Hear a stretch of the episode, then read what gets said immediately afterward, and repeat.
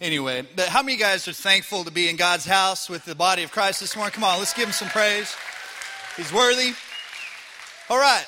Well, we're starting a new series this week. It's called Clickbait. And I'll, i just want to briefly describe what that means. Uh, this is a relatively new term, um, but all of us have probably experienced it on, on some level.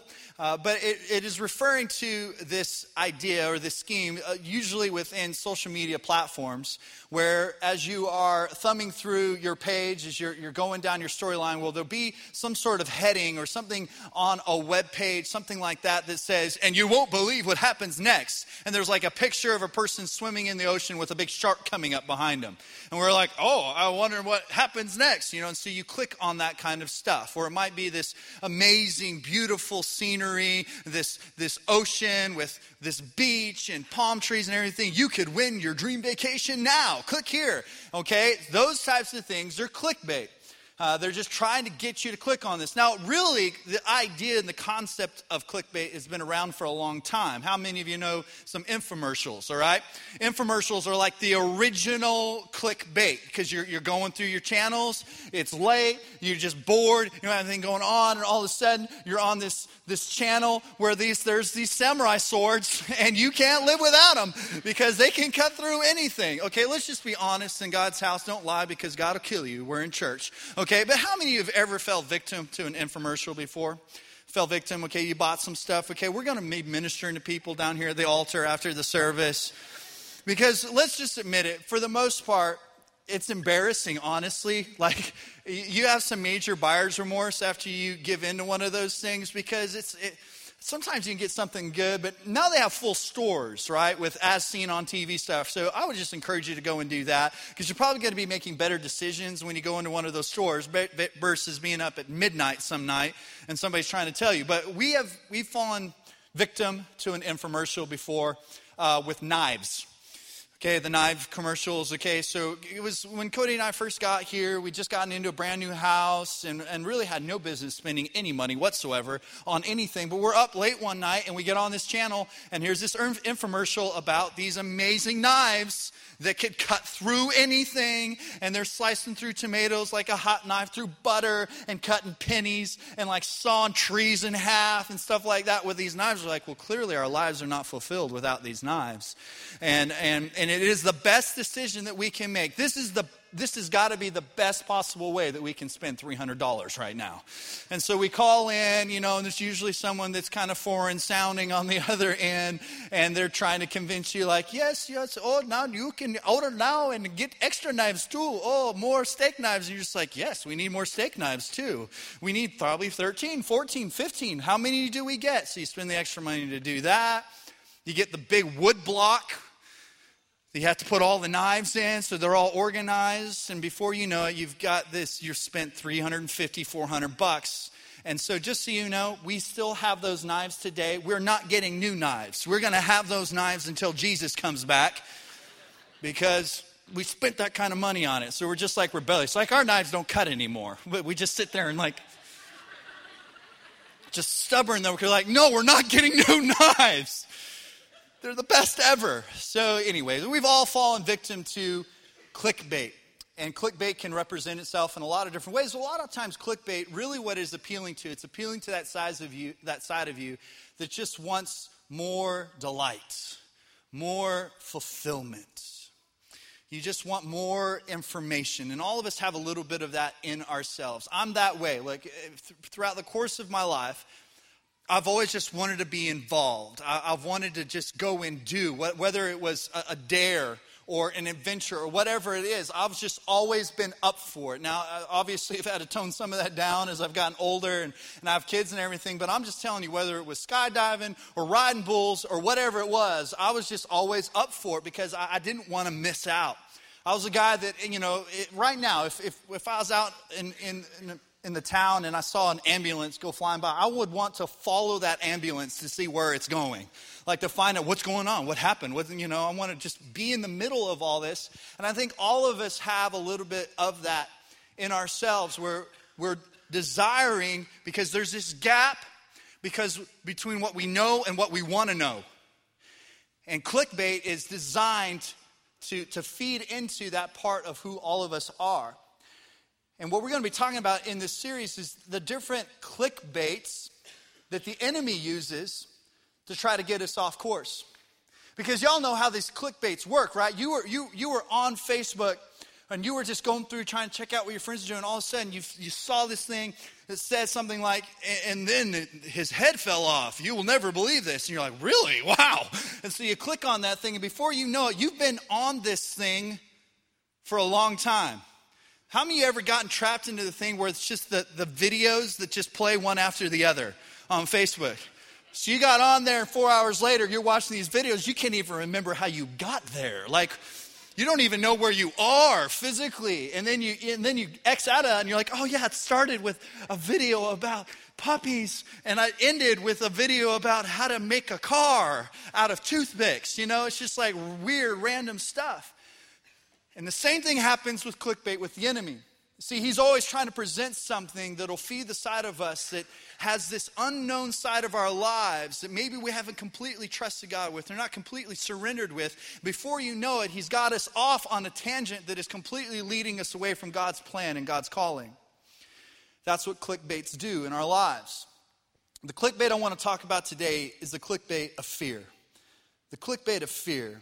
You know, the internet knows that we are inquisitive, that we're always trying to answer these questions. Well, the enemy knows that we also have these unanswered questions that we don't always have a, a great time trusting God with. And I think fear is one of the primary ways that that displays itself. This weakness inside of us that c- c- controls us because of the unknown. We're often afraid, though, I find, in the very areas that God has called us to do something great.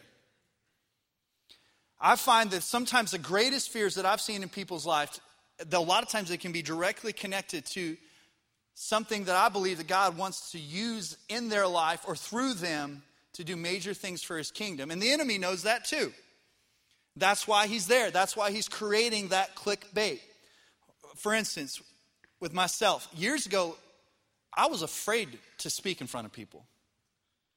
I was afraid to speak in front of people. And I'm not saying like I'm, I'm, I'm, like the most gifted communicator now, but there was a time when I wouldn't even want to be here. And, and that's actually the, the truth of a lot of you. They've done a study with this. They, they've asked, what are the top fears of your life? You know, the number one top fear that people will communicate is the fear of speaking in front of people, public speaking. That is the number one fear. Second to that is dying, okay? Follow the logic with this. That means that if you are at a funeral, you would rather be in the casket than the person talking about the person in the casket. Okay? Fear is kind of illogical. All right? So I, I have had that fear, though, the fear of speaking. For a while there, I was afraid of marriage. I've shared before, my, my, parents got divorced when I was 13 years old. When you, when you see these two people that say they love each other and live together for a long time, and then all of a sudden it's like World War III breaking out in your house and their marriage ends, you, you, you know that can cause a little bit of fear to be in you. Like, man, I don't want any of that. So, this fear of getting married, because of the fear of, of my potential marriage working out the same way that my parents. There's also a fear for a while of, of having kids. I was like, kids, man seems like they're really expensive. And you never really ever you never sleep again. And you never get to do any okay so it was selfishness mostly maybe not fear but selfishness. But there was some fear in there too you know just like uh, that i'm going to mess up that i won't be the kind of dad that god would want me to be. These fears. I've also had fears around my ministry Vision being too big. When I first came over here to Cabot, honestly, I had a, a, a fear of being too young to be a campus pastor. Like I knew when I when I came over here and I walked in and I, and I was meeting people and seeing people that had been with the Lord and walking in the Word and in prayer and all this longer than I have, that maybe they would look at me and, and be like, you've, you've got nothing to offer. I, I, I had that fear. It didn't last long because you, it's important you marry the right person that'll shake things up and remind you of what's true and what's not. And I was thankful that Cody reminded me, it's like, you know, don't forget what Paul told Timothy. Don't look any, let anybody look down on you because of your age, but set an example for the believers. But I've had some of these fears before, walked in this place. There's a lot of big hitters in the Word, man, that struggled with fear. Guys that ultimately, men and women that ultimately did big things for God, but they didn't start there. They started there crippled in fear, including Gideon.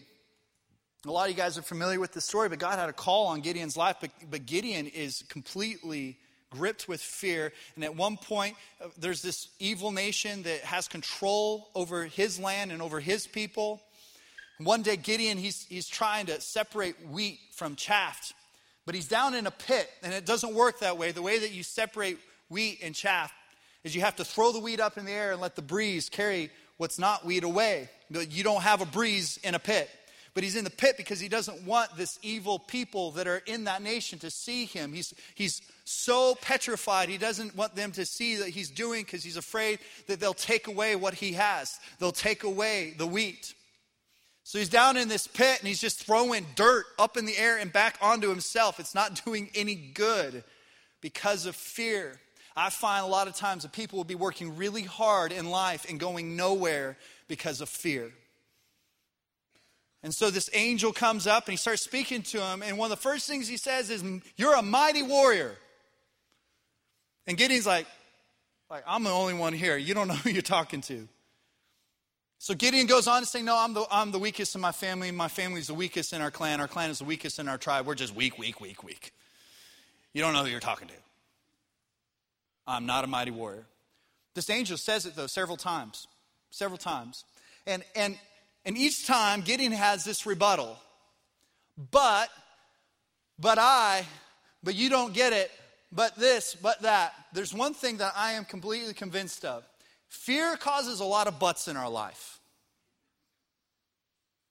And I'm completely convinced that God wants to kick the butts out of our life.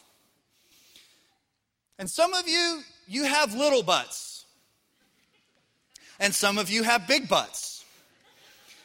But regardless of the size, it's always a question about God's ability and more of a focus on your inability.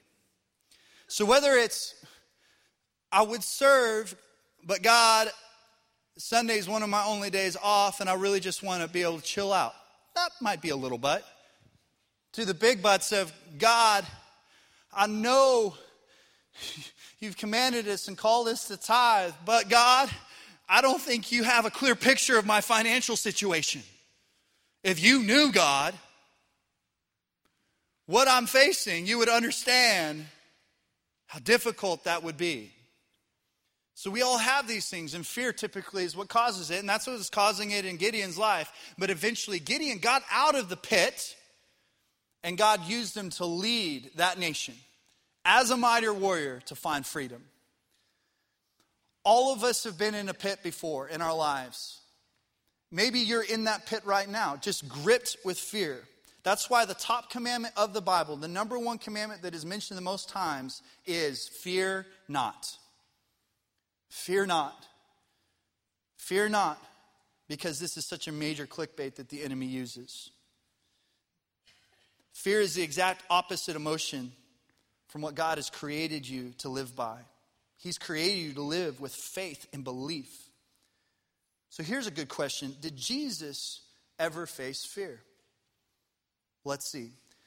Luke chapter 22, starting in verse 39. Jesus went out as usual to the Mount of Olives, and his disciples followed him. On reaching the place, he said to them, Pray that you will not fall into temptation. He withdrew about a stone's throw beyond them. He knelt down and prayed, Father, if you're willing, take this cup from me. Yet not my will, but yours be done. An angel from heaven appeared to him and strengthened him. And being in anguish, he prayed more earnestly, and his sweat was like drops of blood falling to the ground. And when he rose from prayer, he went back to his disciples and he found them asleep, exhausted from sorrow. Okay, so the disciples are starting to pick up on what's getting ready to happen, and they're starting to realize, man, this is going to happen. We're, we're going to lose our friend, we're going to lose our Lord, we're going to lose our teacher, we're going to lose him.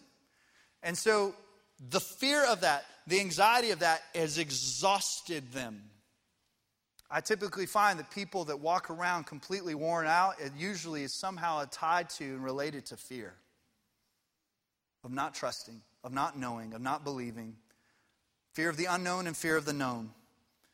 It'll exhaust you, it'll wear you out. So he's in this place. He goes and he says, Why are you sleeping? And he says, Get up and pray so you will not fall into temptation. Because typically, when we are just laying back and not being intentional and proactive with the things that God's called us to do, is when we are the most susceptible to the temptation of the enemy. This word agony in the Greek, it is the same word for fear or great distress. And this was the most fear that any person has ever felt. It was extreme mental anguish to the point where it created a, a, an actual medical condition in him where the capillaries were bursting in his skin. The blood capillaries were bursting in his skin because of the amount of stress, the physical anguish that he was under, that he sweat blood. Okay, that's a, that's a lot of fear. That's a lot of stress. That's a lot of anguish. But here's the question Did the fear actually grip him? Did the fear become him? If, the crea- if Creator God taught us to walk in this place of peace and confidence, then why is Jesus seemingly afraid in this scripture? Jesus did fear, but he feared without sin. And the reason why it never, he never sinned is because it never took him out of his purpose. And so Jesus felt fear, but never became fearful. And there's a big difference there. Because he obviously came and he accomplished everything that he came to accomplish. So he faced the fear, but the fear, he didn't allow it to control him. So I want to talk about some things we can learn from Jesus on fear. This will keep you from the clickbait of fear. Number one, Jesus felt fear, but didn't become fearful. He can totally identify with us as humans what it feels like to experience fear. He was fully God, but he was fully man. It says in Hebrews 4:14, "So then since we have a great high priest who has entered heaven, Jesus, the Son of God, let us hold firmly to what we believe. How many guys are thankful for the resurrection of Jesus, that he defeated sin, he defeated death in the grave? Amen? Okay, but here's the deal because of that, it says that he is our great high priest. So, what does a priest do? A priest helps connect someone to God. That's what the priest's job was. So, what it's saying is, you've never experienced a better priest. You have never experienced someone that can relate better than Jesus can. And you can know with full confidence that Jesus is at the right hand of the Father, interceding on our behalf, knowing exactly what it feels like to go through everything that we experience, everything that we go through. This high priest of ours understands our weaknesses. He for he has faced all the same testings that we do, yet he did not sin. Jesus is not someone that doesn't get it. Have you ever had a relationship with someone in your life that just never seems like you, you can ever get on the same page? They're really not even that great of a friend, but you'd still call them friends. But when you get together and you're trying to talk about one thing and they're talking about a totally different thing, and you wind up just kind of squinting at each other a lot, like kind of confused, or like a, a a cow staring at a new gate, just trying to figure out what's going on. It's like, what are you, I don't, you, it just winds up getting awkward. Just not even sure what to say anymore. You know, so you just kind of end the conversation abruptly. Oh, well, big gulps, huh? Okay, see you later. Bye. Only 30% of you just got that reference, and that's okay. I'm okay with that because it's still a great reference. Jesus is not someone who doesn't get it. You, you will never have an awkward conversation with Jesus about the things that you're fearful about. Jesus, God is not up in heaven be like, I just don't get you. I don't get why you, I don't understand how you could be fearful. It's really important that we understand God's perspective. So, why does Satan use this tactic? He tried it with Jesus. What was he trying to do? He's trying to keep us from the will of God. You will regret every decision that you will ever make if it is based in fear. Every decision that you've ever made in fear, I promise you, you will regret that. And that is where the enemy is trying to get us. So Jesus had the emotion of fear, but decided not to be fearful. He made a decision that no fear, no pain, nothing that he was feeling was ever going to keep him from being your Savior. He was going to make the choice no matter what. The, the truth is, we all have a place around our life that is our Gethsemane. Our Garden of Gethsemane, where we're facing that kind of fear and anxiety. And Satan's chief plan is not just to ruin your day. Satan's chief plan is not to cause a couple sleepless nights in your life because of fear and anxiety. His ultimate plan is to destroy your calling. He is trying to destroy your purpose in God. And if he can keep getting you drawn away from God's plan long enough and far enough, he knows he can destroy what God has called you to do. So, young people in the room, you have to know that the enemy is trying to steal the energy of your youth and your creativity and your passion and your desire and at least prolong you stepping into the call of God on your life. And he'll do that with fear, he'll do that with insecurity. And so, inside of some of you young people, God has placed a desire to use the gifts and the talents and creativity you have, whether it's singing or blogging or, or graphics design or whatever it is. But if nothing else, He's trying to prolong and steal years of your life to keep you from stepping into that sooner than later. That's the strategy of the enemy. But here's the thing what makes all the difference in the world around the subject of fear, whether you become fearful or feel fear but move beyond it, all has to do with your perspective of who God is. Because if your perspective of God is that He is mean, that He's reactive, that He's this explosive person, then when fear comes, you won't run towards God, you'll run away from Him. But if your perspective of who God is is that He is loving and He is compassionate, then when fear comes, you run to Him, which is exactly where He would want you to run. Isn't it crazy how we could think that somehow God wants us to react differently than our children react when they experience fear? Because I don't know about you, but when a lightning storm comes and it's intense and it's going crazy outside, my kids are not running out of the house. They're running straight to their mom and dad. They're running straight to the arms of their dad.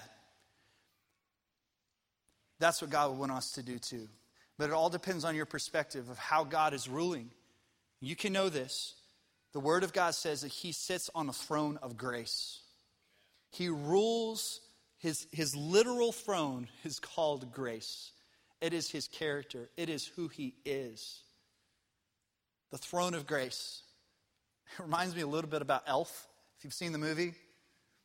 He goes into a shopping mall and there's a guy pretending to be Santa Claus, but Elf has met the real Santa Claus. So he just starts freaking out and yelling at him, You sit on a throne of lies.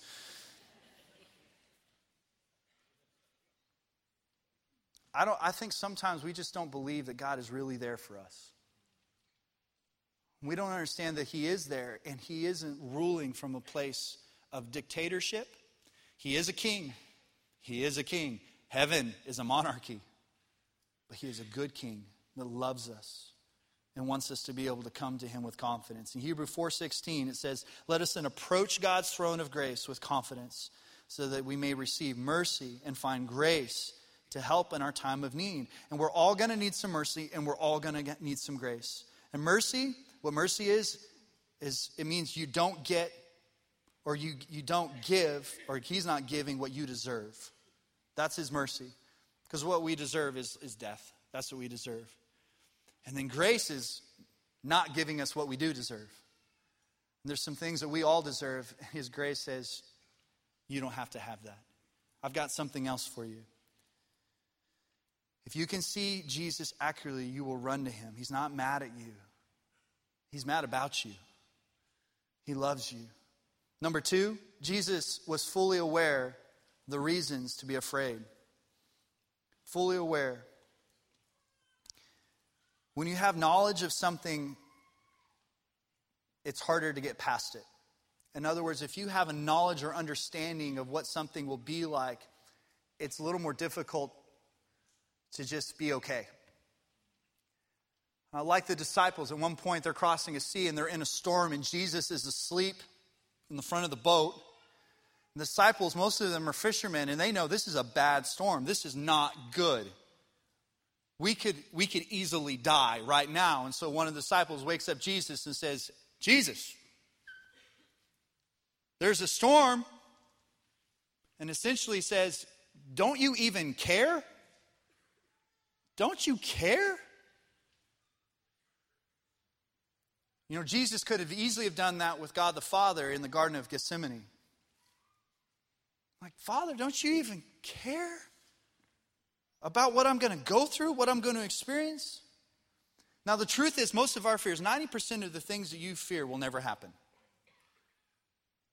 90, 90% of the things that you, you worry about, 90% of the things that you lay up awake at night worrying about, stressing out about, those things won't even happen. They're just like hypothetical things. Jesus didn't have an imaginary concern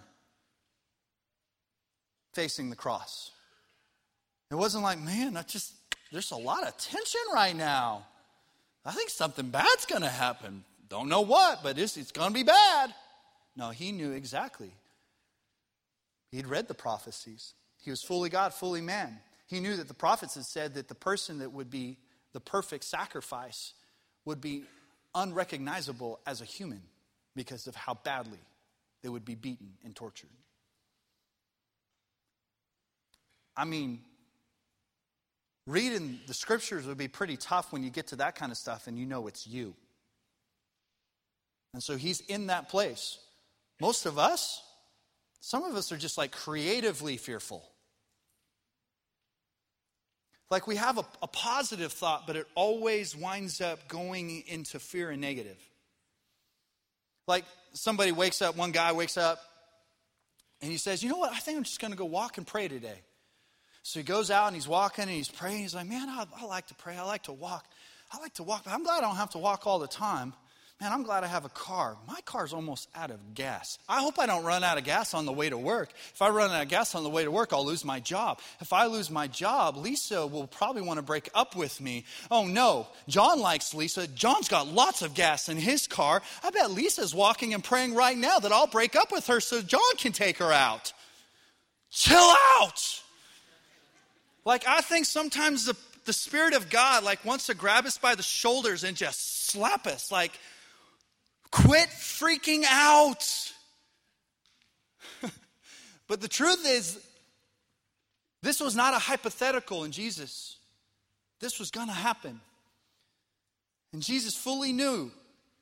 A lot of us, man, we, we do these things in our lives. Just like, man, I love my business, but what if I lose that one account? I love my friends, but what if my friends don't like me? I, I love my kids.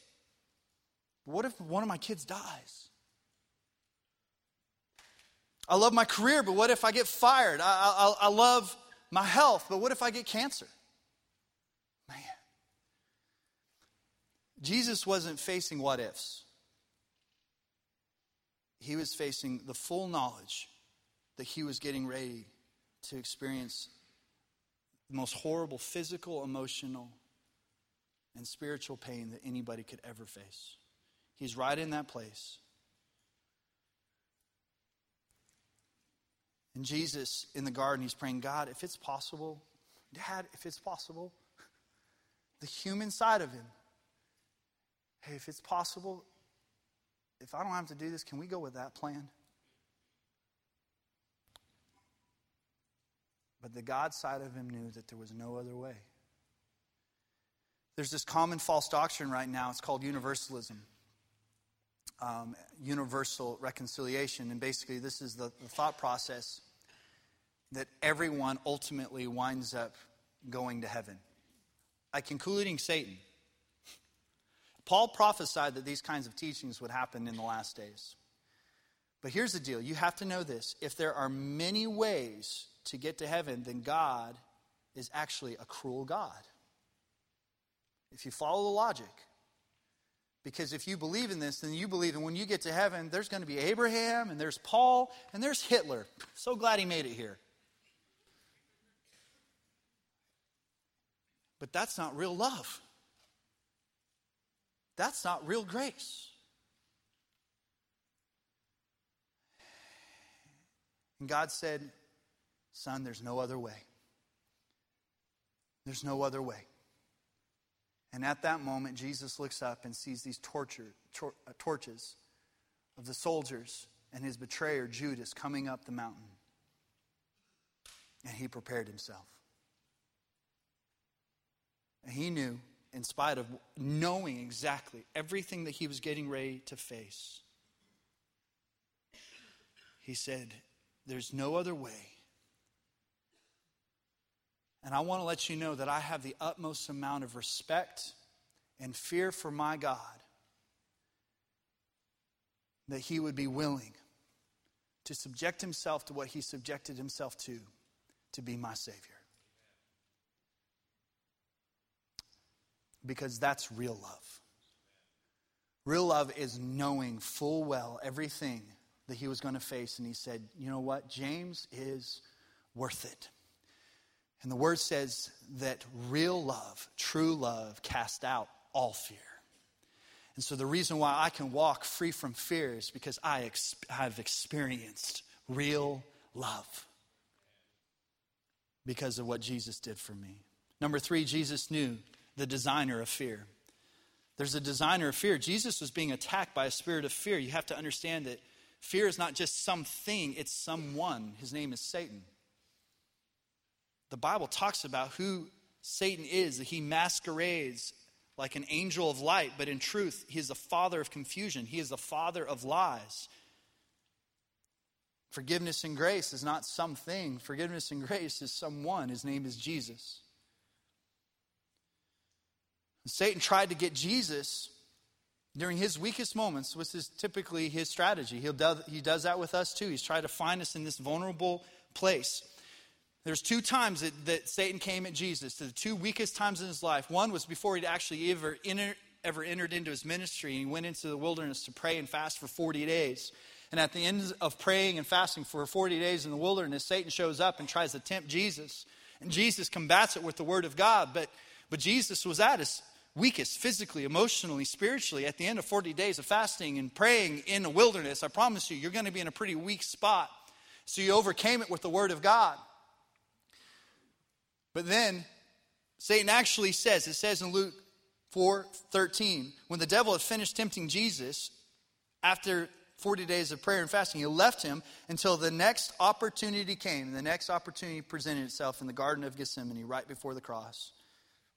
Because Satan, he's always looking for the best opportunity. He's looking for you to find you at your weakness, and that's when he's going to try to increase his influence in your life, is around that place of fear and anxiety.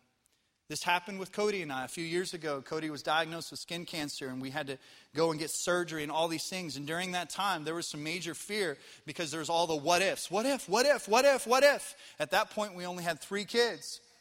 So, one of the greatest fears she had is what if I die and I leave James and the kids? And I'm not, I'm telling you, there is some legitimate concern with leaving me alone with three children. I just want to let you know. Like, there is some, you do uh, need to know that.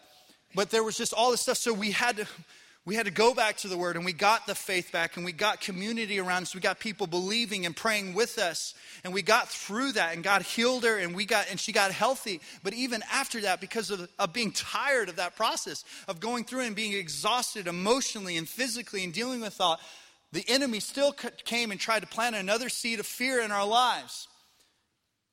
And that fear was to never have any more kids because now we knew that, that Cody would always be predisposed to have skin cancer. And so we're like, we we can't have any more kids because what if down the road that you do get cancer, it's even worse, and then you die? We have more kids instead of three kids.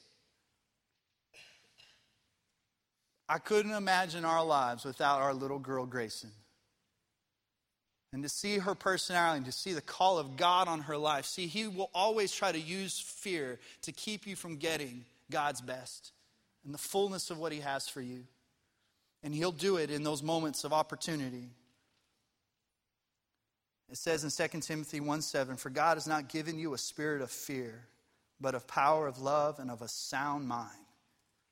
God will never motivate you out of fear. That's just not the way He works. Some of you think that that's the way He works. It's not His tool. That's not what He does. In Hebrews 2:14 it says, "Since the children have flesh and blood, He too shared in their humanity, so that by His death He might break the power of him who holds the power of death, that is the devil, and free those who all their lives were held in slavery by the fear of death." Because if you think about fear, most of it all of it, if you, if you follow the line of thinking around fear, it always culminates in the greatest fear, the fear of death. Right? The fear of death. So you have a fear of spiders. Why? Because they bite you and you die. It's just the way it works. You got a fear of snakes? Fangs, got you, you're dead. Fear of heights, splat, you're dead. So I just want to give you the best news that I can give you. This is the best news I'm going to give you all day if you have surrendered your life to Jesus as your Lord and Savior, you will never experience death. You will never even experience what death is like. You'll never experience. The, the, moment, the moment you close your eyes for the last time here, you open your eyes in eternity. The moment you take your last breath here, you take your next breath in a place of freedom and ultimate salvation and healing. The moment you are done dealing with your broken down vessel, good Lord, you step into the perfect vessel when you know who Jesus is, when your hope is in Him. You'll never die. Look, there is such a thing as, as good fear, or what I would call just respect. Like if you walk up on a copperhead, don't start dancing around and woo! I'm an apostle. It don't hurt me. No, you'll get bit and you'll have to go to the hospital and you might die. Use respect around it. Kill the sucker, but use respect around it.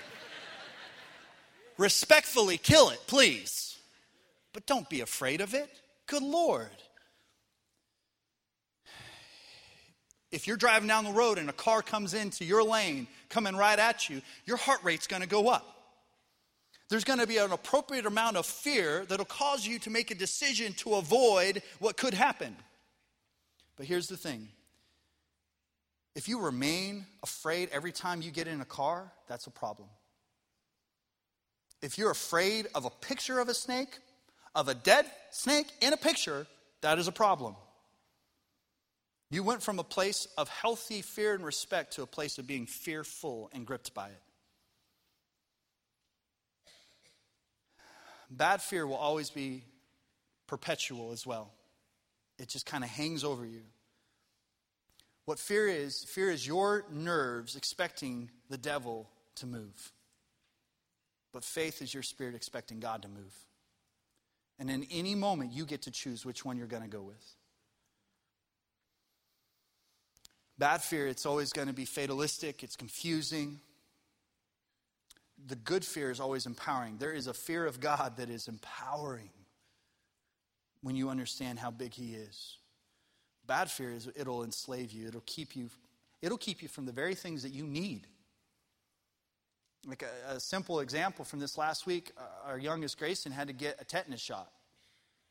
So we picked her up from the school, and as soon as she's in the car, you say the word shot around her, and she's just, yeah, just falling apart because, because she has this fear. And, and it's not it's not a hypothetical fear. Is there some pain in getting a shot? Yes. But it's so temporary. It's so temporary. But when you're young and immature, you're completely consumed by temporary fears. But here's the deal when she's in the car, we're not like, I know this is horrible. It's going to be the worst thing ever. That's not going to help. No, we're speaking life in here. It's like, you know what? It is a shot. It hurts a little bit, but you're tough and you're strong. And God has made you a mighty warrior. So a little shot is not going to mess you up. Yes, it is. I'm going to die. It's horrible. But we just keep encouraging. We keep speaking faith. Here's the deal she, she eventually got the shot. And as soon as she got the shot, she's like, ah, oh, that wasn't so bad. yeah, I'm, I got this. Yeah, I'm tough. You have to understand that the way that you respond to fear doesn't just affect you, it affects the people that are around you too. And what I find is you are creating generational curses of fear by the way you respond to fear around your kids. Uh, that's why I'll get, I, I, I will get on to Cody. Cody doesn't like spiders. How many don't like spiders? Okay, I don't know. I don't get it. But here's the deal. Uh, they're, they're weird looking. I guess they're scary looking. There's just this idea and concept that spiders are the worst things ever. But if Cody starts freaking out about a spider around the kids, we'll go have a side conversation. Because I'll be like, no, ma'am. We are not going to teach our children to be afraid of something that is literally one one millionth of their mass. That makes absolutely no sense. We will teach the kids, oh, that is a black widow. If that spider bites you, you could get really sick. Now kill it, let's move on. But we're not going to let those types of things cause fear. But what I've noticed is I've seen that the fear that is gripping some of us as parents, we breed it into our kids. And they're stressed out and they're anxious and worry all the time.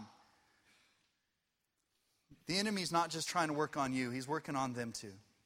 He's working on the people that are around you. In Isaiah 48 22, says, There is no peace, says the Lord, for the wicked.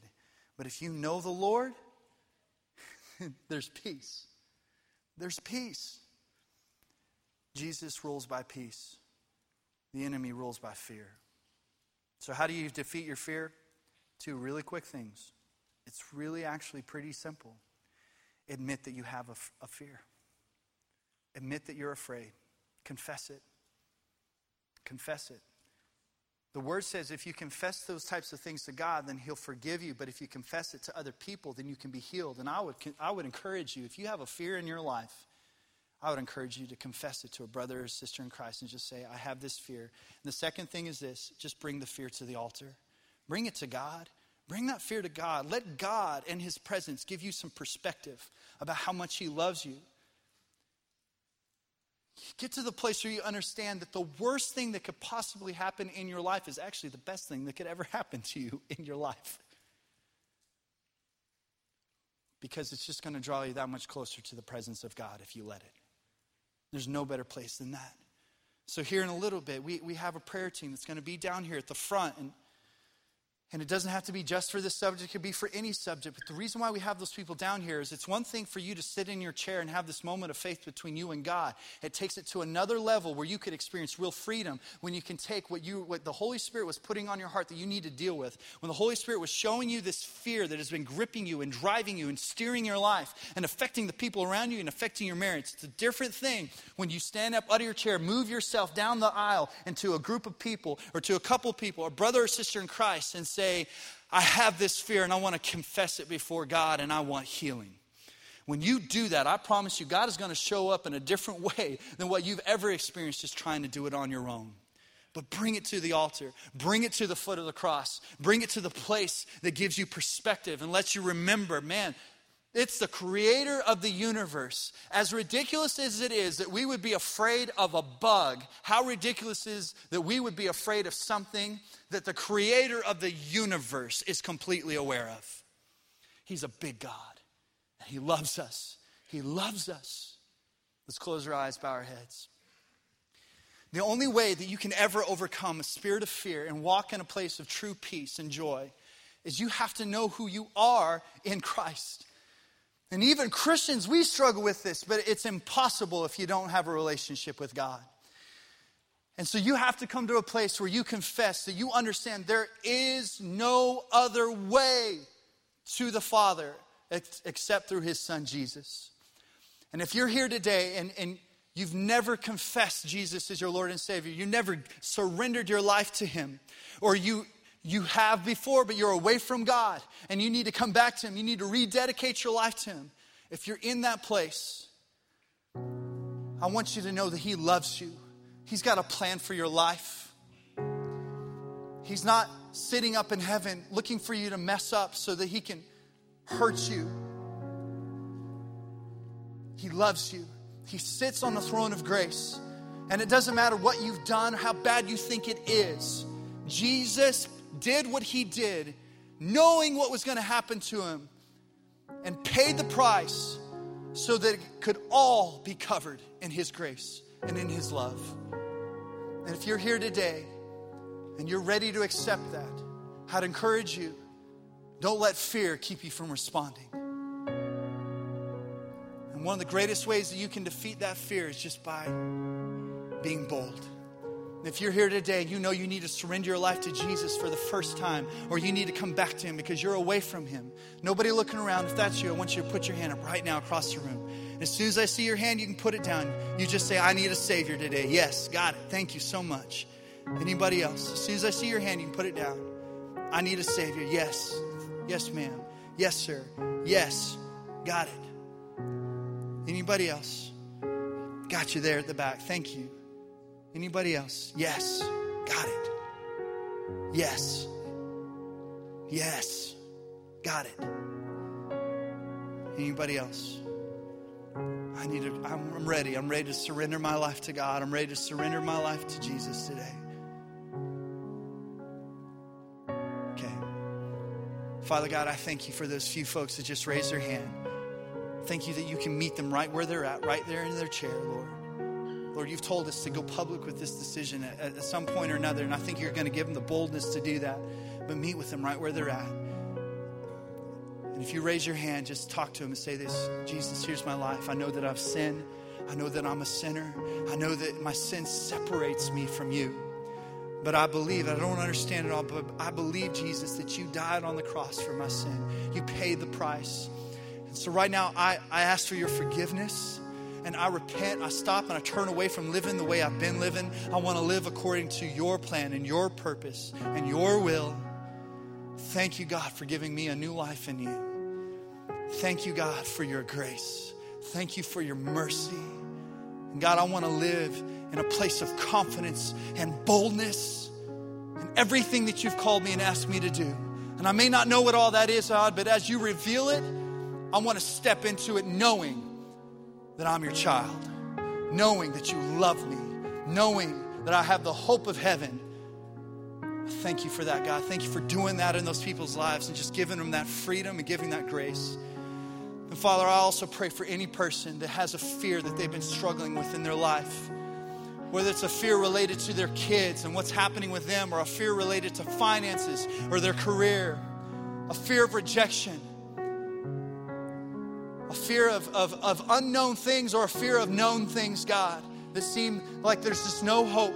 Whatever the fear is, God, I pray in Jesus' name that they would approach your throne with confidence and find grace and find mercy and find hope and find freedom because you have not given us a spirit of fear. And I pray that every person that's in this place would walk out of here today free from any spirit of fear. And I bind that spirit of fear even now, the, the, spirit of fear that would cause somebody to not come forward and get prayer. I bind and rebuke you in Jesus' name. And that every person that needs prayer and every person that needs freedom, God, whether it's at this altar or it's with their husband or with their wife or with a life group leader or with a pastor or whoever it is, that they're to confess it before you. They're to confess so that the enemy can hear, so the enemy can know I'm establishing Jesus on the throne of my heart and the throne of my life, and I'm not to be controlled by fear anymore. And they're to find freedom. We thank you for that. In Jesus' name. Amen. Amen.